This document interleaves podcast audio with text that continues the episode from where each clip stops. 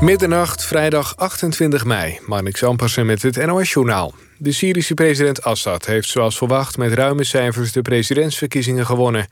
Hij kreeg volgens staatsmedia ruim 95% van de stemmen... en daardoor kan hij aan zijn vierde termijn beginnen. Er deden twee tegenstanders van Assad mee aan de verkiezingen... maar de oppositie en het Westen spreken van een schijnvertoning. Assad is sinds 2000 aan de macht en regeert met harde hand in Syrië... waar al jaren een bloedige burgeroorlog woedt. Op Bonaire worden de coronamaatregelen verder versoepeld. Restaurants, cafés, casino's en bioscopen mogen weer open... en thuiswerken is niet meer nodig. Wel geldt nog overal de anderhalve meter regel. Vanaf maart nam het aantal besmettingen op Bonaire snel toe... en daardoor lag de enige IC op het eiland vol.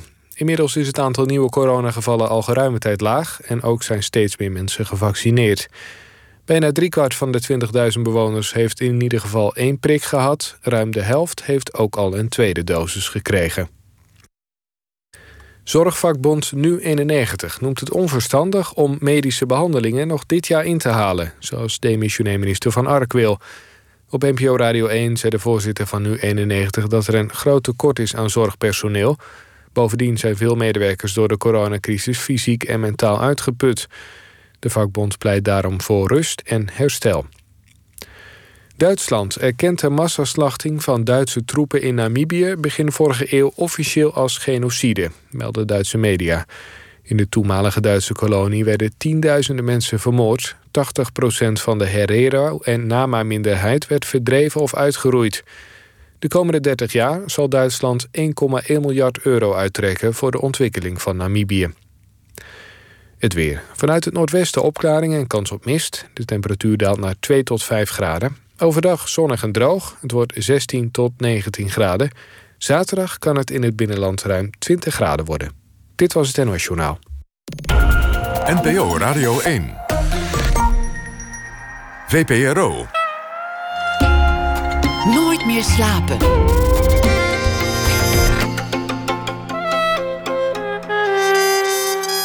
Met Atze de Vriezen. Goedenacht en welkom bij Nooit meer slapen. Het schildpadje van Sterre Konijn. Daar zal het vanavond over gaan in Nooit meer slapen. Afgelopen zondag was ik bij een eh, optreden van de zangeres die nu tegenover me zit. Zij zat toen ook tegenover me. Een echt optreden, ja. Het was één op één. Ik zat op een bankje en een meter of vier verderop zat Sterre Konijn. En overal om me heen opgezette dieren. Het was werkelijk een soort taxidermist walhalla. Maar ik durfde er niet naar te kijken, want nog altijd keek Sterre Konijn mij recht in de ogen. En zoals dat nadenken wat zij zou gaan zingen. Toen zong ze een Spaans slaapliedje en daarna een vocale improvisatie. En dat was het enige dat kon in deze tijd van uh, concertzalen die allemaal dicht zijn, theaters met het slot erop. Maar het was ook wel een soort logische keuze om dat te doen met het album dat nu uit is. Het heet namelijk Eén. Het gaat over verbinding, het gaat over eenzaamheid en het gaat over de connectie zoeken. Uh, aan de andere kant dus eenzaamheid. Sterre Konijn, zij studeerde zang aan het conservatorium in Amsterdam... en aan het Complete Vocal Institute in Denemarken. Dat klinkt heel erg spannend. Ze deed ook nog eens Italiaans en kunstgeschiedenis in Amsterdam... en, waar het hoort, in Rome. Ze werd geboren in 1987. Welkom, Sterre Konijn. Leuk dat je er bent. Dankjewel.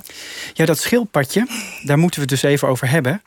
Want er was één levend wezen in die fantastische kamer waar je in zat. En dat was dus een schildpadje in een aquarium. En dat zat ongeveer in mijn blikveld ongeveer een paar graden naar rechts. En ik had dus de neiging om daar de hele naar te kijken. En dan had ik het gevoel dat dat niet kon, omdat jij mij zo strak in de ogen keek, dat elke milliseconde dat jij dat zou opmerken. Dat was waarschijnlijk ook zo geweest. Ja, dat, dat weet ik wel zeker inderdaad. Ik had het wel opgemerkt. Ik, ik had het niet heel erg gevonden, denk ik. Je had het best mogen doen. Zijn er uh, mensen die, want je hebt een heleboel van die concerten gedaan, 21 ja. op een dag. Zijn er mensen die niet in je ogen blijven kijken en die gewoon om zich heen gaan kijken? Uh, nee, dat eigenlijk niet. Er zijn wel mensen die hun ogen dicht doen op ja. een gegeven moment. En dan blijf dus ik ze dan toch maar wel. Ja, blijf ik ze dan toch maar wel aankijken voor het geval ze ineens hun ogen open doen. Maar eigenlijk is wel iedereen er de hele tijd met zijn volle aandacht bij. Um, dat, dat probeer ik natuurlijk ook een, een, beetje af te dwingen. Het is, het is niet dat ik iemand maar zo strak mogelijk aankijk om, om hem maar zo ongemakkelijk mogelijk te laten voelen, maar wel om helemaal daar aanwezig te zijn in het moment. eh, en met elkaar. En Ja. ook met zichzelf natuurlijk. En, en, eh, en sommigen, dat snap ik ook wel, sommigen kiezen er dan eigenlijk juist voor om de ogen dicht te doen. Om, om dan weer wat dichter bij zichzelf te komen.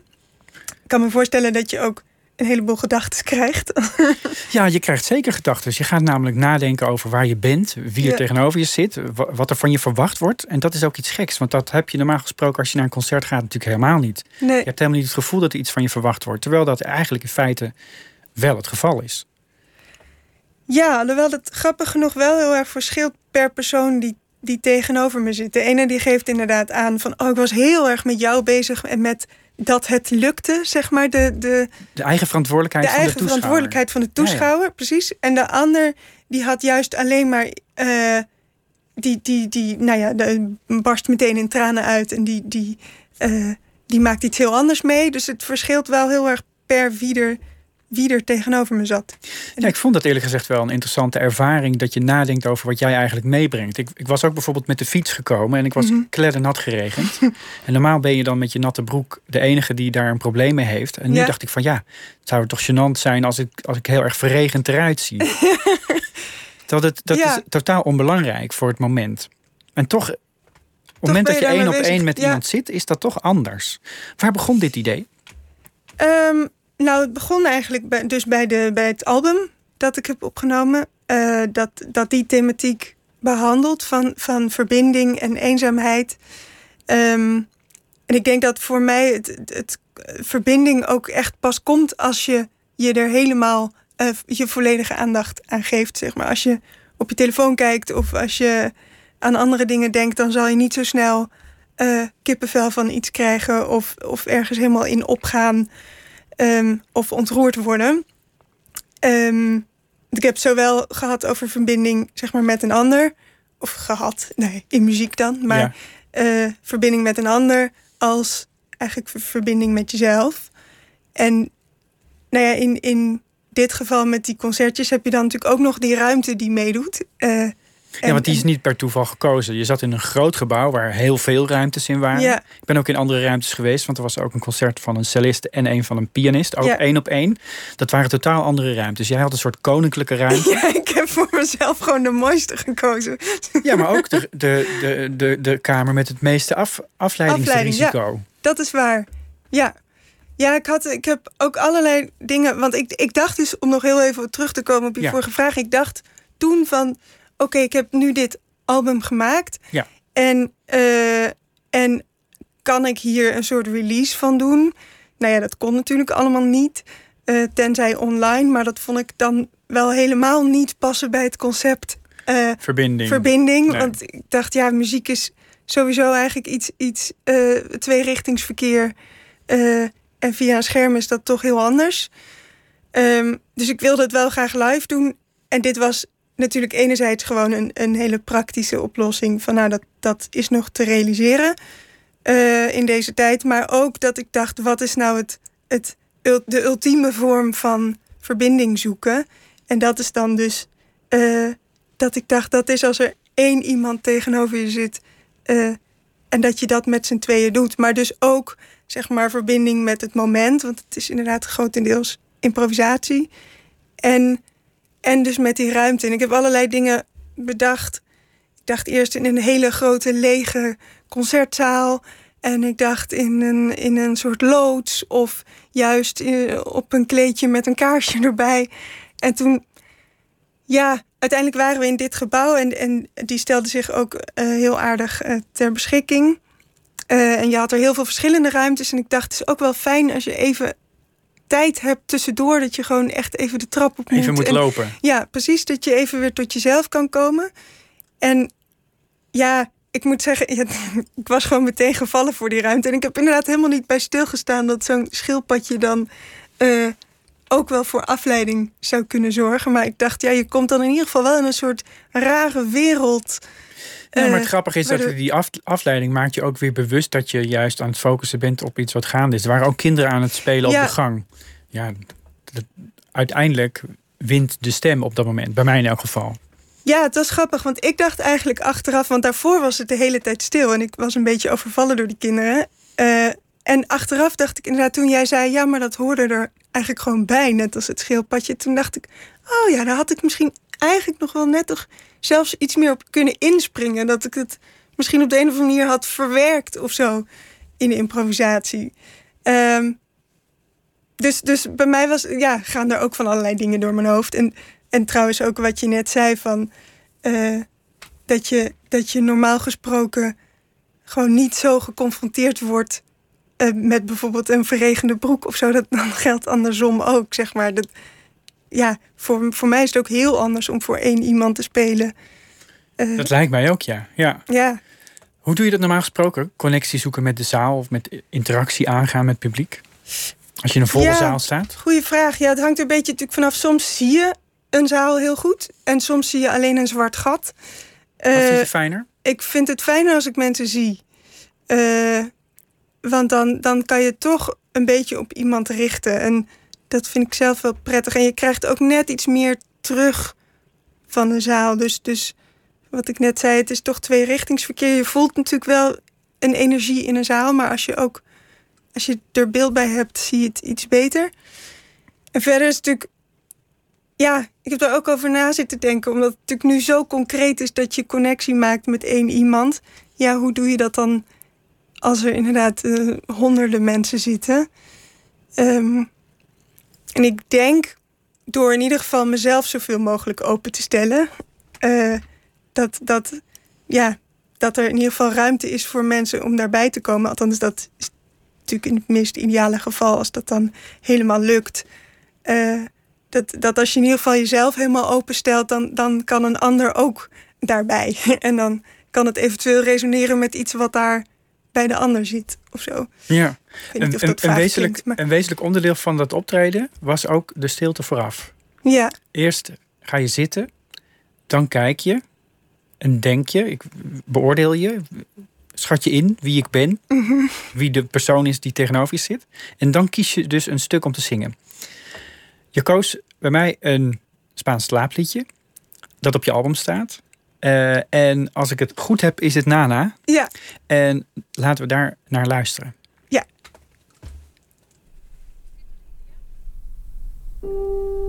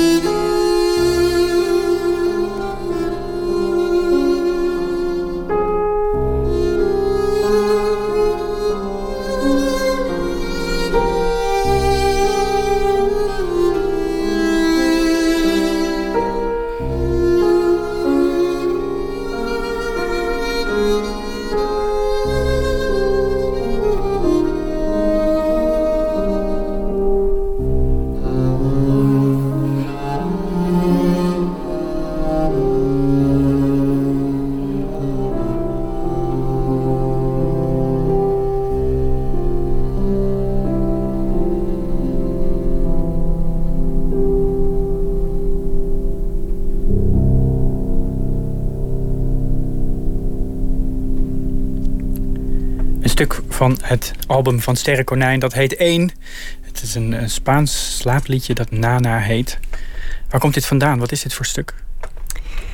Het is eigenlijk een, een heel oud Spaans volksliedje. En uh, Manuel de Falla heeft, dat is een, een, een, Spaanse componist, die heeft daar bewerkingen uh, van gemaakt. Eigenlijk, ja, die, die wat meer richting de klassieke muziek gaan. Um, maar het is gewoon eigenlijk een hele oude, hele oude melodie. Um, en wij hebben hem dan weer bewerkt voor uh, cello, piano en zang. Ja. Tenminste, dat heeft Marcia van Nieuwkerk gedaan. Maar uh, voor deze cd is hij, is hij dus in onze bezetting gezet. Maar het is een heel, hele oude melodie. Ja, er zit, er zit een enorme rust in. En een moment dat je uh, die, die, die staring contest gehad hebt. Als jij mij een minuut hebt aangekeken, dan komt dat als een soort warme deken over je heen. En is de spanning ook wel een beetje weg. Je hebt eerder wel eens gezegd dat dit concept, deze manier van optreden, ook wel een beetje geïnspireerd is door die beroemde performance van Marina Abramovic. Ja. Die op een stoel ging zitten en zei: Kijk mij maar aan, zolang als je durft. Uh, maar ik had het idee dat zij ging proberen te kijken of ze haar publiek weg kon jagen. ja. En jij probeert het juist binnen te trekken. Ja, dat is in ieder geval wel, wel de bedoeling. Ik, uh, ik probeer, want inderdaad, in, in die ene minuut, uh, wat je zei, je schat in, je, je, je, je, je voelt, je kijkt. maar ik heb ook wel voornamelijk geprobeerd soort welkom iemand op zijn gemak te stellen, denk ik. Of, of, of ja, dat die eerste spanning er vanaf is. En ik weet dus nog wel bij. bij uh, ik heb ooit een interview met Abramovic gezien over die performance. En toen, toen vroegen ze: ja, wat deed je dan tijdens, tijdens die performance? En toen zei ze: nou, ik ging me eigenlijk heel erg op mijn eigen lichaam focussen. Dus heel erg op mijn adem en alles. Eigenlijk heel erg verbinden met mezelf. En dan vanuit daar heel erg openstellen naar de ander. Um, dus ik weet niet of zij echt. Nou ja, ze zei in ieder geval zelf niet dat ze de ander probeerde weg te jagen. Maar het was natuurlijk wel een stuk provocerender. Maar, voelde jij je wat dat betreft ook meer een performance kunstenaar dan je normaal gesproken voelt? Uh, jawel, ja. Alleen al omdat er zo'n zo'n duidelijk concept achter zit. Maar ik denk wel, het is eigenlijk natuurlijk wat, wat je altijd probeert om, om contact te maken. Maar ik merk wel dat er heel veel meer gebeurt bij bij het publiek, ook nu. Voel je je thuis op het podium? Uh, je, ja, jawel. Je, dit is natuurlijk niet echt een podium, het is een stoel. Maar tegelijkertijd is het een podium. Ja. Nou, ik moet zeggen, ik vind het eigenlijk wel een hele prettige manier... een hele prettige manier van, van performen. Ik bedoel, ik, ik hoop natuurlijk heel erg dat de zalen weer open gaan... en dat het uh, allemaal normaal wordt. Maar ik vind het, het directe contact met iemand eigenlijk wel um, ook dat het niet per se gaat over hoe, hoe goed het is, maar of er, of er iets van verbinding is tussen, tussen jou en publiek. Dat, ik vind dat altijd zo'n lastig begrip, verbinding. want het is, zo, zo wollig. Maar het, ik snap tegelijkertijd, als jij eh, in zo'n optreden zit, snap ik wel wat je ermee bedoelt. Mhm. Maar wat is dat nou eigenlijk? Die, wat voor soort verbinding zoek je dan? In, in normaal gesproken of in mijn leven? Of ja. Nou, wat, als je, als je het, het begrip verbinding op een voetstuk zet en zegt van nou, dit is het centrale begrip in mijn werk op dit moment. Waar denk je dan aan? Ja, dan, dan denk ik vooral aan um, nou ja, dat, je, dat je je ergens helemaal aan, aan overgeeft en dat dat uh, helemaal ergens in opgaat. En dat er dan dus soort magische dingen kunnen gebeuren of zo. Als je zo uh, even helemaal. Uh, nou, bijvoorbeeld dat je dus, dus in, als je in een koor zingt of in een ensemble, dat je allemaal tegelijkertijd kunt inzetten met je ogen dicht. Gewoon omdat je samen inademt en precies op, op hetzelfde moment gaat. Of uh, dat je bijvoorbeeld improviseert uh, met, met mensen en je hebt niks afgesproken, maar je, je doet precies hetzelfde. Of ik speel dan bijvoorbeeld Theremin op het album ook. Dat is een elektronisch instrument. Het oudste elektronische instrument het, ter wereld. Het eerste, het eerste elektronische instrument, maar daar, daarin speel je dus in de lucht. En Leg eens uit hoe dat werkt, want dat, dat is een wonderlijk instrument. Het is heel wonderlijk. Ja, het is, je hebt uh, twee antennes. Uh, de rechter die bepaalt de toonhoogte. Dus hoe dichter je met je hand bij die antenne komt, hoe hoger uh, ja, en hoe verder, hoe lager. En dan de linker antenne, dus het volume. Dus als je je hand omhoog doet, wordt de, de klank harder. En omlaag wordt de klank zachter. En verder speel je dus in een soort uh, elektromagnetisch veld, als ik het goed zeg. In ieder geval, je speelt in de lucht. En, uh, en toen ik mijn eerste les daarin had, uh, van Thorwald Jorgensen, een van de weinige professionele thereminspelers, die woont in Nederland. En nou ja, toen ging het eigenlijk, nou, ik vond het nog niet eens zo slecht, maar hij vond toch dat het, dat het nog niet zo super was. Hij vond het niet goed. Hij vond het niet goed. En, uh, en toen herinnerde ik me op een gegeven moment dat mijn zangdocent ooit eens had gezegd: van ja, maar je moet je iedere noot, voordat je hem zingt, moet je hem voorstellen. Want uh, dan weet je lichaam wat hij moet doen. Um, en toen dacht ik, dat ga ik ook eens bij die theremin proberen. Ik ga gewoon onafhankelijk, want je hebt dus vingerposities, die kan, kunnen je een beetje helpen. Maar onafhankelijk van of uh, nou ja, of, ik, ik, wist die vingerposities toen natuurlijk nog niet. Maar ik dacht, als ik me dus heel goed voorstel wat ik wil horen, wie weet wat er dan komt. En toen zei Thorwald dus, ja, nou, nu is het duizend keer beter.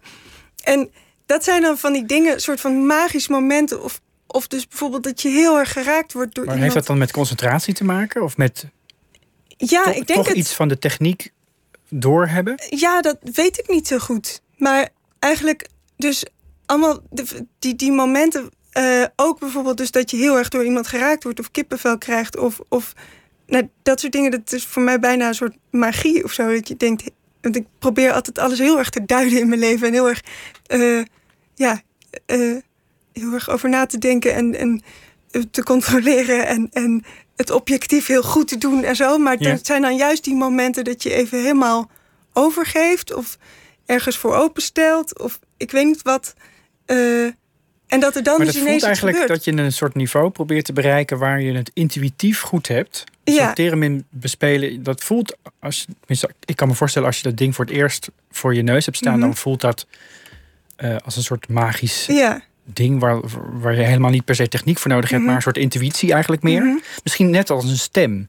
Terwijl Ja. je, voor een stem natuurlijk ook van alles en nog wat kunt leren. Je, hebt, je hebt aan allerlei mogelijke instituten geleerd om met je stem om te gaan. Ja. Ja, maar ik denk wel, ik heb dus wel een hele fase gehad dat ik inderdaad dus in Denemarken dus het, het liefst zoveel mogelijk technieken eh, had of wilde, wilde eh, hoe zeg je dat? Eh, mijn meester maken.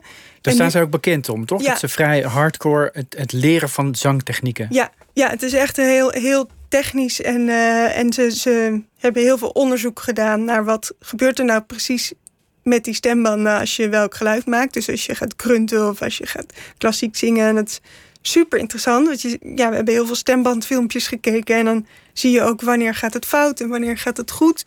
Maar dan gaat het vooral dan gaat het om of hoe je voor je stem moet zorgen... of hoe je bepaalde klanken moet creëren. Wat, wat leer je? Ja, je leert beide. Dus je leert en eh, hoe uh, grunt je, hoe eh, eh, maak je eh, ja, een klassieke klank, hoe maak je een, een, een distortion, weet ik van wat allemaal.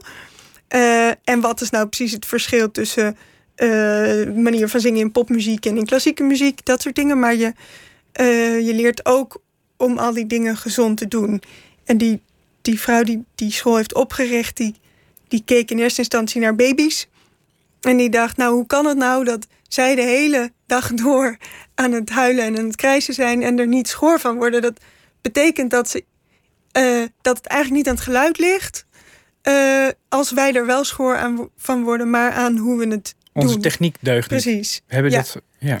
Dus ze hebben daar een hele overzichtelijke eh, methode, en ja, eigenlijk hele wetenschappelijke methode van gemaakt. hoe je al die dingen doet. En daar heb ik ontzettend veel aan gehad. Want je moet natuurlijk ook om iets te kunnen doen met die intuïtie, of om je, om je te kunnen uiten en, en eh, om dat te willen doen op een gezonde manier, wat je zou willen doen, heb je gewoon een heleboel techniek nodig. Maar ik denk dat ik nu dan weer een beetje de andere kant op aan het slaan ben. En dat ik denk, ja, dat je het maar los wil laten. ja, dat je denkt van ja, maar daar komt geen magie van of zo. De, de, de- of zeg maar, je kan dan soms gaan huilen om iemand die één toon zingt. Eh, Die misschien wel helemaal niet deugt die technisch helemaal gezien. niet deugt. Nee. Maar betekent dat dan dat je eigenlijk eerst jezelf aan het overladen bent met techniek, alles wilt weten en het vervolgens weer dat je dat nodig hebt om het, te, om het te kunnen ontleren? Om je vrij te ja, voelen? misschien. Ja, ik denk, eh, ik had op, op dat moment ook gewoon heel veel behoefte aan techniek. Eh, omdat ik toen net van het conservatorium afkwam. En toen liep ik heel erg aan tegen dat ik altijd hees was. En dat, ja, dat, dat past gewoon niet zo goed in het klassieke klankideaal. En ik, ik snapte ook gewoon nooit waarom dat was. En eh, dus in die fase had ik gewoon ook heel erg behoefte aan een soort hele wetenschappelijke manier die zou bewijzen wanneer het dan in ieder geval gezond was en wanneer niet. Ik was ook heel bang dat, dat ik dan over een x aantal jaar niet meer zou kunnen zingen. Ehm, maar ik denk zeker, ik heb daarvoor ook wel heel veel zanglessen gehad. Maar dat betekent niet per se dat je die nodig hebt om heel mooi te kunnen zingen. Denk ik. Ik bedoel, misschien wel om hele moeilijke muziek te zingen. Uh, maar voor mij is dan toch gewoon wat me nu heel erg fascineert. Of eigenlijk altijd wel, maar steeds meer is van... Ja, wat is het nou dat, dat je ineens geraakt kan worden of zo? Waar zit dat hem nou in? Ja, je gebruikt je stem natuurlijk ook echt als een instrument. En hij ja. mag ook de vrije loop. Mm -hmm. je, wat, wat, ik net al zei, je, je gaat ook improviseren met je vocalen. Ja. Hoe werkt dat? Want je, je, je begint eerst met een lied. En hoe, hoe, hoe vormt zich een improvisatie in taal? In taal of in... Uh, in zang? In zang. Um, dus in feite hetzelfde, toch? Ja, eigenlijk wel, ja. Het hoeft niet. Het um, kan betekenisloos zijn, maar... Ja. Hoe, hoe, ja, ik denk...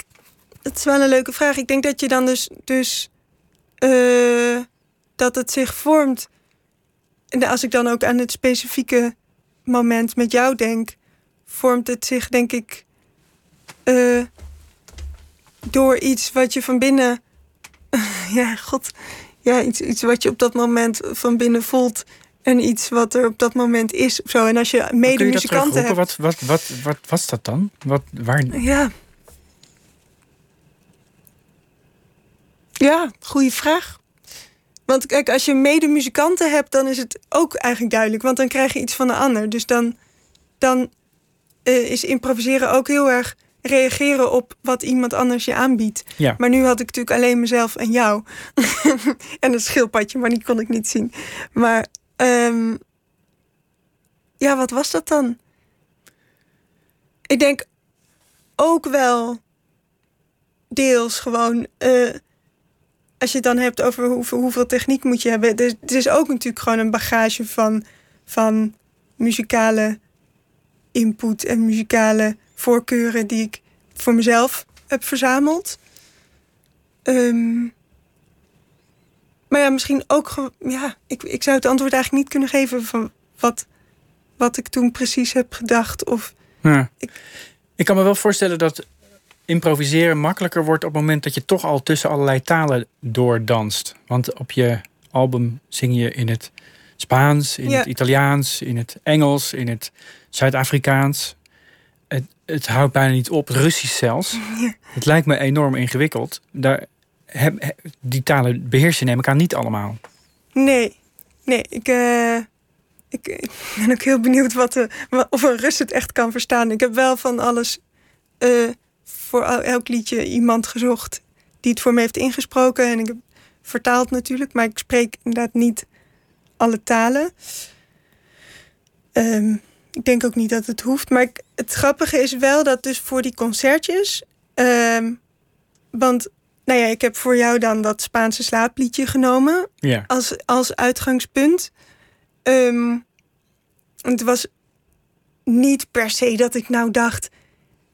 hij moet een slaapliedje krijgen of zo. Mhm. Maar ik, eh, het was natuurlijk wel iets wat ik op dat moment blijkbaar vond passen. Maar ik heb wel ervaren dat als ik echt een soort aflied had... met een verhaal eh, en een hele duidelijke vorm...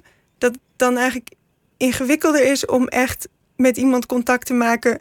Ik heb nu gewoon eigenlijk een, een soort arsenaal aan, aan vrij simpele volksliedjes. Die gewoon met een hele simpele taal eh, zich tot iemand richten. Maar waarom zou je willen zingen in een taal die je verder niet beheerst?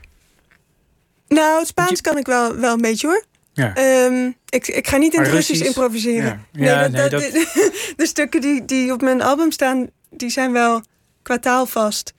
Maar ik, ik heb inderdaad niet in het Nederlands geïmproviseerd. Eh, het voelt dan toch ook misschien dan te concreet of zo. Of dan. eh, maar het is wel een goede vraag. Mm, ik denk dat misschien als het voor mezelf puur, als ik het.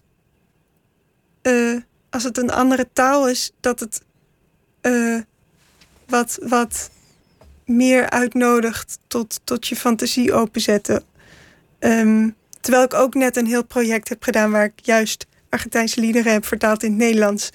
Dus het is niet per se dat ik daar heel erg voor sta. Ehm, maar ik denk wel, sowieso zet een taal natuurlijk een, een luikje open naar een hele, een hele wereld. Ehm, want ik ben wel benieuwd, hoe was het voor jou eigenlijk?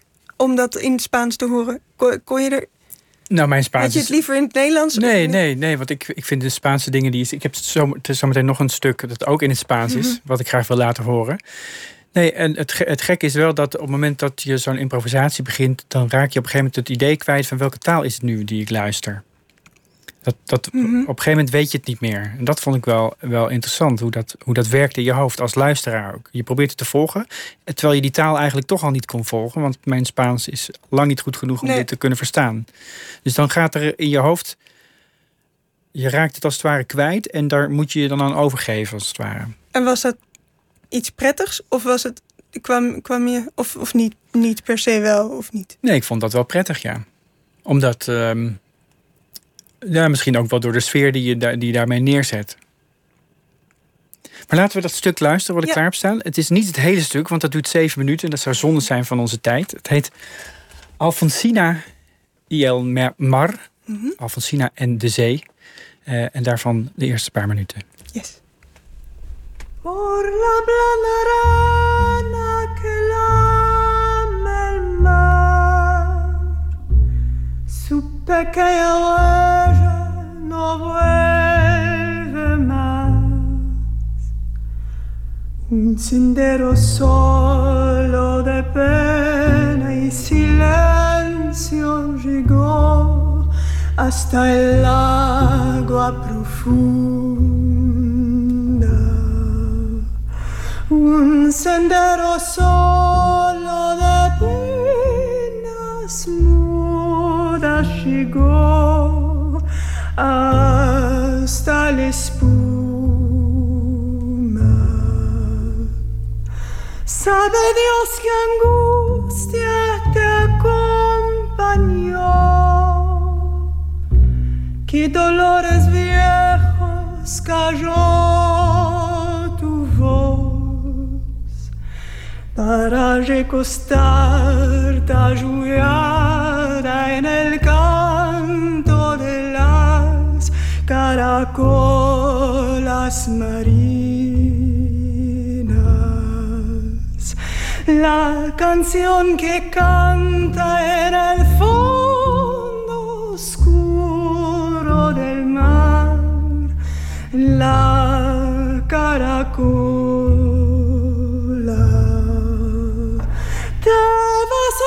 Alfonsina con tu soledad, que poemas nuevos fuiste a buscar una voz antigua de viento y de sal. Te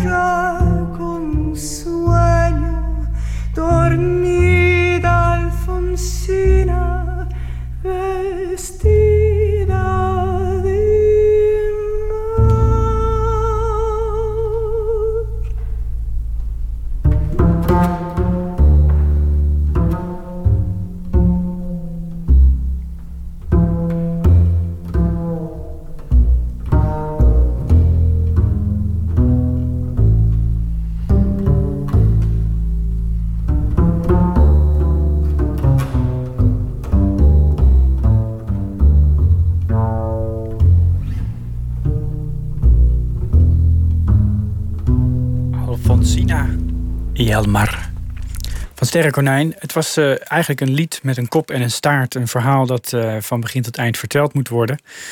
Maar dat moet u dan maar even doen op het album van Sterrenkonijn, dat één heet. Wie is deze Alfonsina? Dit is Alfonsina Storni. Uh, zij was een Argentijnse dichteres. En um, dit lied is een ode aan haar. Uh, ze, de, de, de eerste versie is gezongen door Mercedes Sosa. Die heeft eigenlijk het lied heel beroemd gemaakt. Um, en Alfonsina Storni is uh, de zee ingelopen. Daarmee heeft zij een einde aan haar leven gemaakt.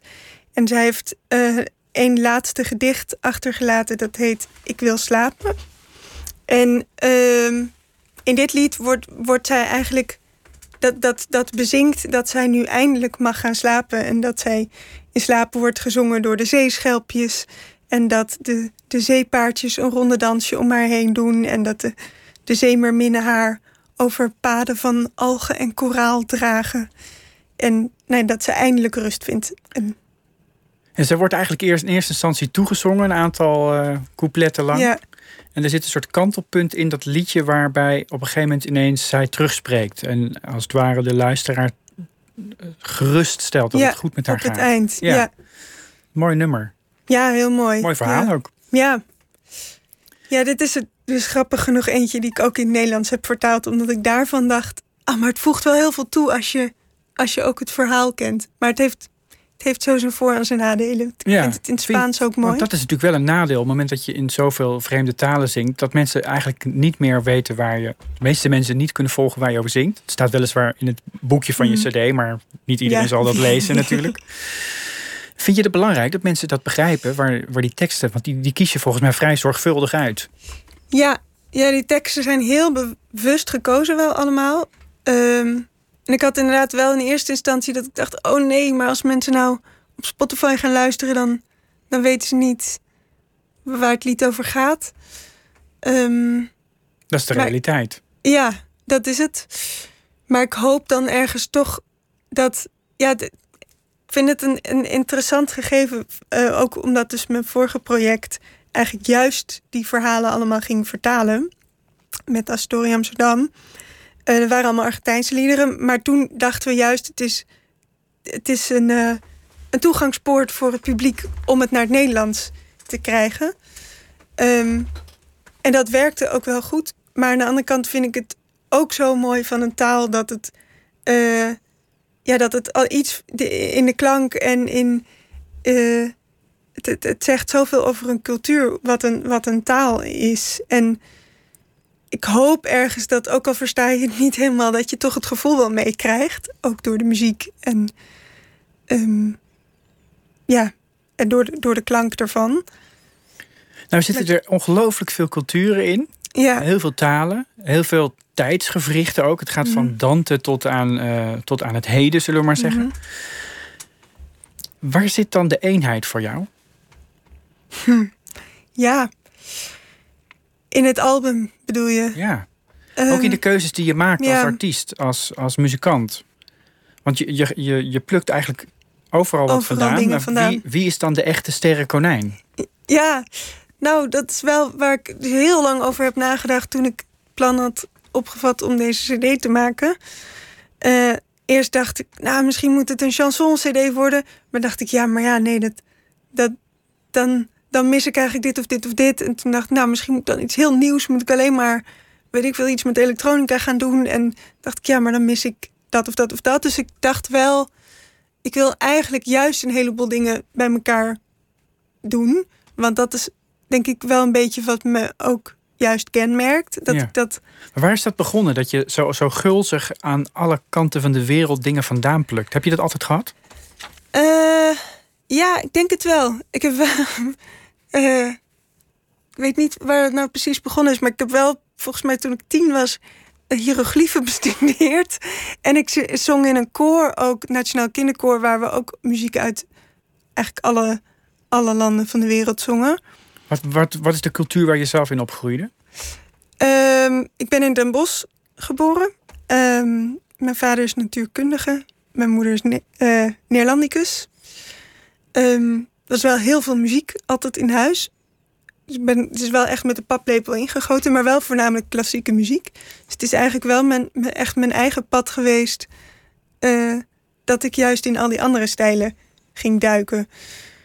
Ehm, maar de, ja, de basis is wel echt in de klassieke muziek geweest. Waar is het zingen begonnen?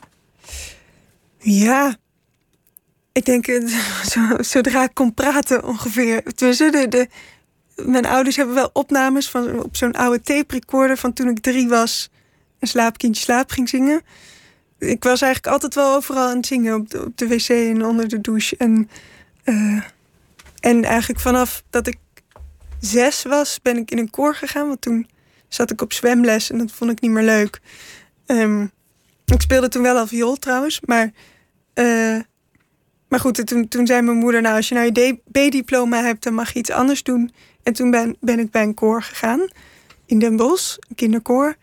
En toen vanaf mijn negende in het Nationaal Kinderkoor. Dus het was echt al wel best... Wat is dat, het Vroeg. Nationaal Kinderkoor? Dat klinkt als een soort van ehm, spannende, elitaire versie van het Kinderen voor Kinderen. Ja, ja, ja het, is een beetje de, de klassieke versie, denk ik, van het... eh, Maar het is iets waar je voor moet voor kwalificeren, als het Ja, ware. je Waar je echt uitgenodigd doen. voor moest worden. ja, En wat brengt het met zich mee? Ehm, nou, het was dus echt een, een koor met mensen uit heel Nederland. Dus dat bracht heel veel mee dat mijn ouders om me overal naartoe moesten brengen. Eh, maar ja, we hebben echt allerlei verschillende dingen. We hebben met ongeveer elk orkest, eh, van het Concertgebouworkest tot, tot eh, Berliner Philharmoniker, gewoon met allerlei orkesten meegedaan en heel veel eh a cappella muziek. Maar heb je dan de ambitie op dat moment, als je nog, dan ben je in je, in je tienerjaren, ik. Heb je dan de ambitie om dat als wat werk te gaan doen? Als, Nou, vak? ik kan me dat grappig genoeg was een heel specifiek moment in het koor dat ik dat bedacht. Want dat was toen we eh Ivan de Verschrikkelijke eh, gingen uitvoeren. Dat was met, met Jan de Cler, een acteur, en dan het Concertgebouworkest. En Rostropovich stond daarvoor. Eh, en toen was er een stuk met, met heel veel koper en heel veel bekkens en pauken. En het was, het was super overweldigend. Bof! En, nou ja, en toen kreeg ik dus overal kippenvel op mijn hele lichaam. En toen dacht ik, oh, maar dit, dit is het. Dit, dit, dit wil ik. Uh, en ik denk dus dat dat, ja, als je dan weer de wollige term verbinding wil, wil geven, dat, dat ik toen dacht, oh, maar dit, dit heb ik niet verzonnen. Dit is iets, iets wat me blijkbaar zo diep raakt, of wat, wat iets met mij doet, wat ik niet, niet van tevoren heb kunnen bedenken, dat, dat, moet, dat wil ik. En sowieso, dat koor was er hartstikke serieus, eigenlijk. ja, als je, maar Maar- tussen- als je zo'n zo'n serieus koor, koor, dat stel ik me dan ook voor als een jeugdopleiding van een voetbalteam, zullen we maar zeggen. Ja, daar kan je denk ik wel mee echt, vergelijken. Dat je echt Ja. denkt van nou, al die kinderen die in dat koor zitten, hebben misschien de droom om daar echt hun hele leven aan te gaan wijden. En zal, zal maar Ja. een paar zal het lukken. Nou, percentueel gezien eigenlijk best wel veel. Ja? Er zijn er best veel het vak in gegaan. Ik bedoel, niet iedereen. Je had na het kinderkoor nog een jeugdkoor. Dus eigenlijk heel veel mensen die dan nog, nog verder gingen met het jeugdkoor... die zijn echt doorgestroomd naar het consortium. Ehm, maar ja, ja, niet iedereen natuurlijk. Maar het was wel al zo serieus dat, dat het was wel logisch dat als je een repetitieweekend had en ook een kinderfeestje, dat je het kinderfeestje moest laten gaan. En ik was heel vaak niet op school. En dus het was wel al, al, al serieus. Dat klinkt als een enorme focus. Ik vind het zo zo'n fascinerend contrast met, het, met de manier waarop je nu werkt. Mhm. Dat je alle kanten op gaat. Ja, Vind je het moeilijk om te kiezen? Ik vind het heel moeilijk om te kiezen. Ja, zo, zelfs In het de algemeen? super- supermarkt, zeg maar. Ja, ja? Ja? ik, eh, meestal we- weeg ik alles van tevoren af en na afloop nog een keer. En eh, ja, dat, dat, ik probeer mezelf nu heel erg voor te houden dat als het echt zo'n moeilijke keuze is, dat het dan, Maar dan gaat het om het eten van die avond. ja, bijvoorbeeld. Wat is daar dan zo moeilijk aan? Ja, weet ik niet. Ja, weet ik niet. Ehm, maar ik, dan, dan ga ik gewoon alles afwegen. En dan zie ik overal wel de voor- en de nadelen van. en eh, ik bedoel, het eten is natuurlijk een beetje een stom voorbeeld, maar ik heb het overal in mijn leven. Ehm, En waar nog meer? Nou, eh, ja. Ja, ongeveer bij alles. Bijvoorbeeld ook, als ik dan concreet nu de laatste tijd ging het dan over die cd. Ja. Eh, ja, welke take pak je dan? Welke klank eh, doe je dan? Eh, wil je een microfoon net iets dichterbij of net, net iets verder weg? Dat maakt dan enorm veel uit en dat wordt dan nog veel groter in mijn hoofd. Of, eh, ja, we, sowieso het, het repertoire van die cd is ook denk ik wel twintig keer veranderd. Ja? Eh, ja, maar meestal, nou ja, de, de, de belangrijkste keuzes heb ik dan eigenlijk juist weer heel intuïtief gemaakt. Ehm, maar ik denk dat ik het gewoon heel moeilijk vind om daar dan, eh, ja, of ik wil dan heel graag gewoon eerst alles afgewogen hebben voordat ik een keuze maak. Het is heel vermoeiend natuurlijk. Ik moet denken aan een huisgenoot van mij ooit toen ik studeerde. Mhm. En ik was ook zo iemand die dan van alles wilde en Mhm. alles probeerde te studeren en zo. En hij, hij, hij, was, hij, wilde, hij studeerde voor farmacie, deed hij. Hij Mhm. wilde gewoon in een apotheek werken. Daar, had, daar was tenminste een baan in te verdienen. Het was een beetje een aparte jongen en die zei: Ja, onze generatie kenmerkt zich door het feit dat we keuzes te veel hebben. En we kunnen die keuzes niet maken. En, je, en als alles wat je niet doet, dat is in feite een weggegooide kans. Dat, dat, dat heb ik wel onthouden, want ik dacht, ja, dat is wel waar. We zijn eigenlijk Ja. gewoon luxe paardjes. Ja, Maar Dat het maakt natuurlijk nog wel makkelijker of moeilijker om die keuze te maken op het moment dat alles je makkelijk afgaat. Je- want je hebt veel gestudeerd, je, je Ja. bent door de school heen gevlogen. Heb je, heeft het je wel eens dwars gezeten? Dat je die keuzes niet kon maken? Dat, je, dat, je, dat het alles eigenlijk je te makkelijk afging? Ehm, ja. eh, ja, ik heb wel. Ook wel soms ben ik ook wel bang geweest dat door te veel dingen naast elkaar te doen, dat je dan uiteindelijk ner- nergens echt, echt voor gaat. En ik heb me ook wel vaak afgevraagd: van is het nou angst of zo, zeg maar? Dur- Durf ik gewoon niet ergens voor te kiezen? Eh, of is het gewoon brede interesse? Ehm, En? Wat was je eigen antwoord? ja, ik denk een beetje van beide. Ehm, het is wel. Ja. Ik- het, is, het is, ik denk inderdaad wel dat, dat veel dingen me makkelijk afgingen. Maar uiteindelijk, als je natuurlijk ergens echt voor gaat, dan wordt alles wel. Ja, dan, dan wordt alles moeilijk. Ben je op zoek steeds naar dat punt waar het moeilijk wordt? Ehm, jawel, ik denk het wel. Ik denk. eh, ik denk wel inderdaad dat ik, dat ik steeds verder zoek. Ehm, en dat als ik er dan mee bezig ben, dat ik dan denk: oh help, ik kan het helemaal niet. Maar is dat bijvoorbeeld, want je bent bij het conservatorium in Amsterdam, dat heb je niet afgemaakt. Dat- Nee. Je dacht van, dat is niks voor mij. Had het daar ook mee te maken? Nou, dat was ook wel concreet, omdat, omdat ik mezelf toen een beetje vast had gezongen. En onder andere dus eh, doordat ik altijd best wel hees was en dat eh, binnen klassieke muziek niet zo heel erg paste. Dat was Eh, echt puur die techniek die, die uit de rails liep. Ja, ja, want muzikaal ging het eigenlijk allemaal wel goed. Ehm, maar en er was ook op zich niet zo'n enorm probleem. Maar het was wel dat ik daardoor ook heel erg. Ik was sowieso ook gewoon wel heel erg bezig met het goed doen. En eh, een hele moeilijke stukken zingen, omdat dat dan objectief goed was. En dat zoiets als dan zo'n klank zat me dan ook heel erg tegen of heel erg dwars. Heb je dat ook van huis uit meegekregen? Ehm, Die hang naar perfectie en dat onder de knie krijgen nou van ja, alles? poeh. het is niet dat mijn ouders me eh, hebben gepusht of zo. Maar ik denk wel dat ik vanuit mezelf eh, altijd wel heel graag het heel goed heb willen doen. En dan is het ook wel weer grappig genoeg zo dat meestal de concerten bijvoorbeeld... de- de- als ik dan ziek was of zo, of, of, of moe was... dat mensen het dan het mooist vinden. Zo, Als je dacht, ik ben alweer. eigenlijk niet goed vandaag. Ja, ja precies. Ehm, ja, en wat dat betreft is zo'n cd opnemen natuurlijk ook de hel. Want dan, dan kom je gewoon... Ja, je, je bent niet perfect. En dat is dan, staat dan vereeuwigd. Ehm, In 100 takes, waarvan er eentje goed moet zijn, maar eigenlijk geen één echt deugde. ja, nou, we hebben trouwens niet eens zo heel veel takes gedaan. Want omdat het allemaal improvisatie was. En omdat ik dus mezelf ook een beetje wilde dwingen om, om dus te gaan voor eh, het, het, het openstellen en het persoonlijk maken. En niet per se voor het meest gepolijste eh, en het meest perfecte. Maar ja, dat vond ik dan toch ook wel moeilijk. Ik denk wel, ja, ik heb het volgens mij altijd wel gehad. Misschien, misschien ook wel omdat ik door die, door die school heen vloog, dat het dan dat het eh, daar ook wel vaak over ging. En dat ik dan dacht, oh, straks, straks komt iedereen erachter dat ik het eigenlijk helemaal niet kan. Eh, Ja, denk je dat wel eens? ja, dat zeker. imposter syndrome. Ja, zeker. Ik denk, eh, oh jee, wanneer, wanneer val ik door de mand? Wat is het moeilijkste van al die dingen die je hebt bestudeerd? Wat is het moeilijkste dat je onder de knie hebt gekregen?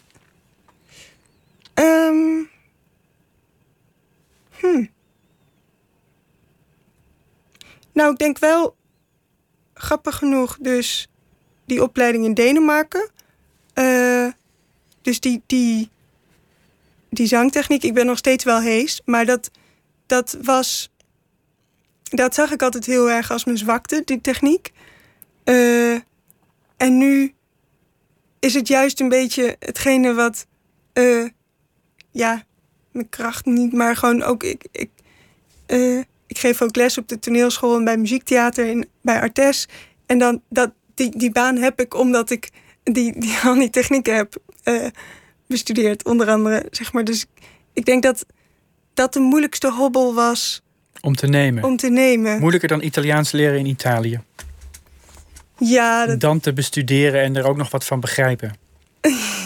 Ja, nou ja, dat, dat was eigenlijk vooral. Ik denk dat ik altijd wel heb geweten dat ik uiteindelijk wilde zingen. Ehm, dus dat is veel persoonlijker. Eh, en als ik. Kijk, is, is ook heel ingewikkeld. Maar ik denk dat ik daar veel minder eh, dat. eh, dat. dat eh, ja, dat, dat ik het ja, minder belangrijk vond, is misschien het verkeerde woord. Maar, maar met zingen moet je natuurlijk zo, zo openstellen. En, en dat vond ik ook zo erg als dat dan niet lukte. Terwijl als ik een keertje niet goed had geleerd voor een Italiaans tentamen, dan, dan kon ik er niet heel erg wakker van liggen. Ehm, maar van een slechte zangles wel. Ik, het, het lijkt nu een beetje alsof ik je net probeerde aan te praten dat je te weinig, dat je geen keuzes maakt, dat je er een rotzotje van maakt. Maar het wonderlijke van het album dat je gemaakt hebt, vind ik nou eigenlijk dat al die talen en al die culturen en al die tijdsgevrichten juist wel samenkomen tot iets. Wanneer had je zelf het gevoel, het lukt, dit, ik heb iets gevonden dat. Eh, ik denk in de laatste paar is? weken. Ja, in de laatste paar weken. Want ik had wel op een gegeven moment. Ik heb wel vanaf het begin gedacht. Ik, ik ga alleen maar dingen doen die ik heel mooi vind.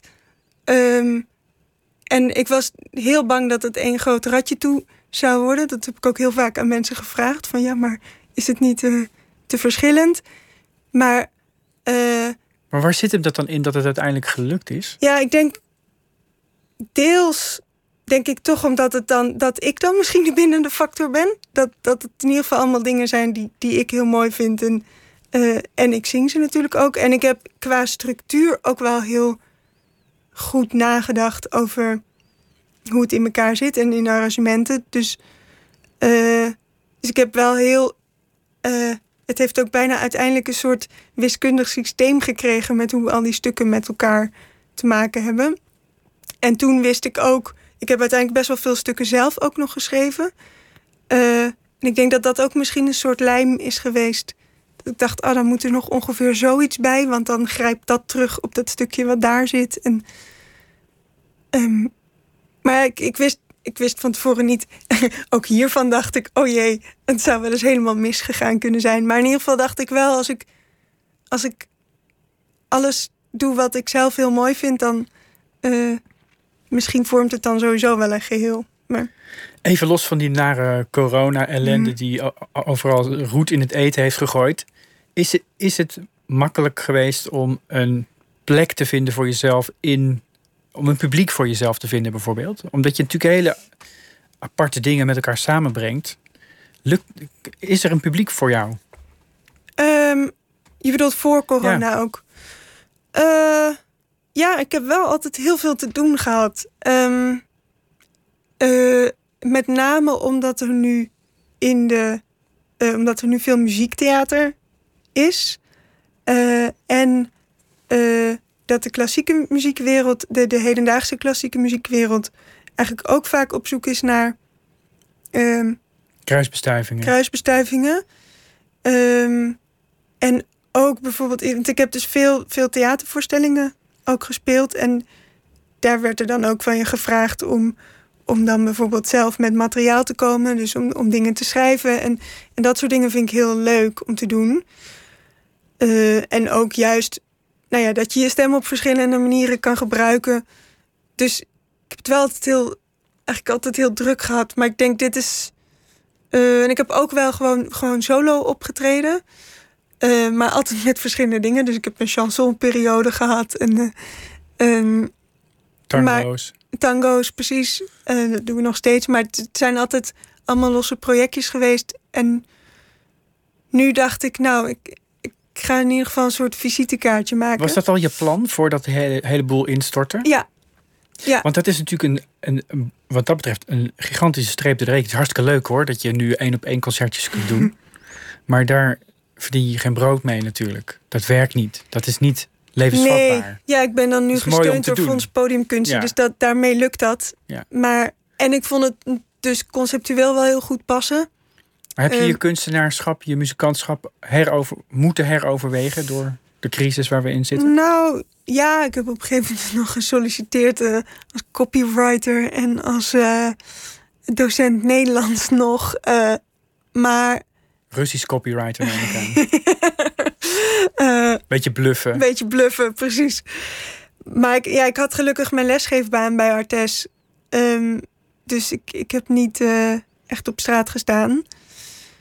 Ehm, dus ik heb het niet echt heroverwogen.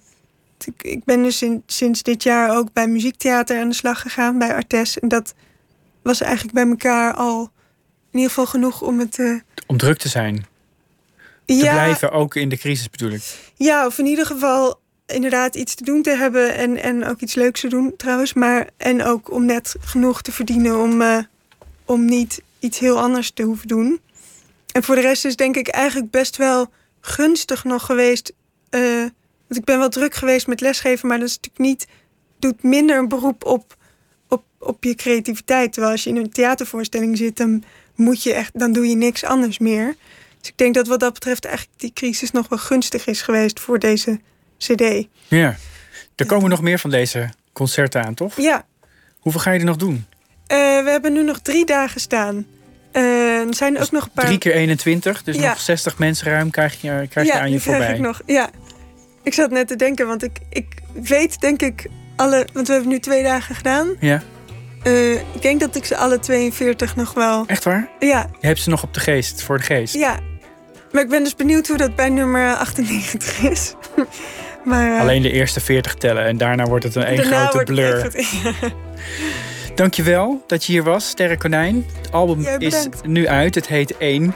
En die concerten zijn allemaal uitverkocht, toch? Nou, er zijn nog wel een paar plekjes Er zijn nog voor wel plekjes. eh, zondag. En eh, de zondagen daarna, wie weet, komt er nog wat vrij. Dus hou de site in de gaten. Juist. Morgen, dit was Nooit Beslapen voor vandaag. Morgen is Bart Chabot hier over zijn nieuwe boek te praten. Dat heet Hartritme. Voor nu, een hele goede nacht.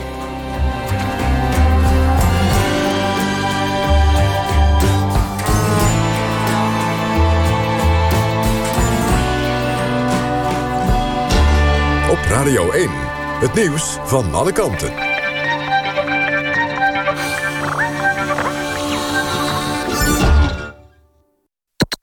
NPO Radio 1.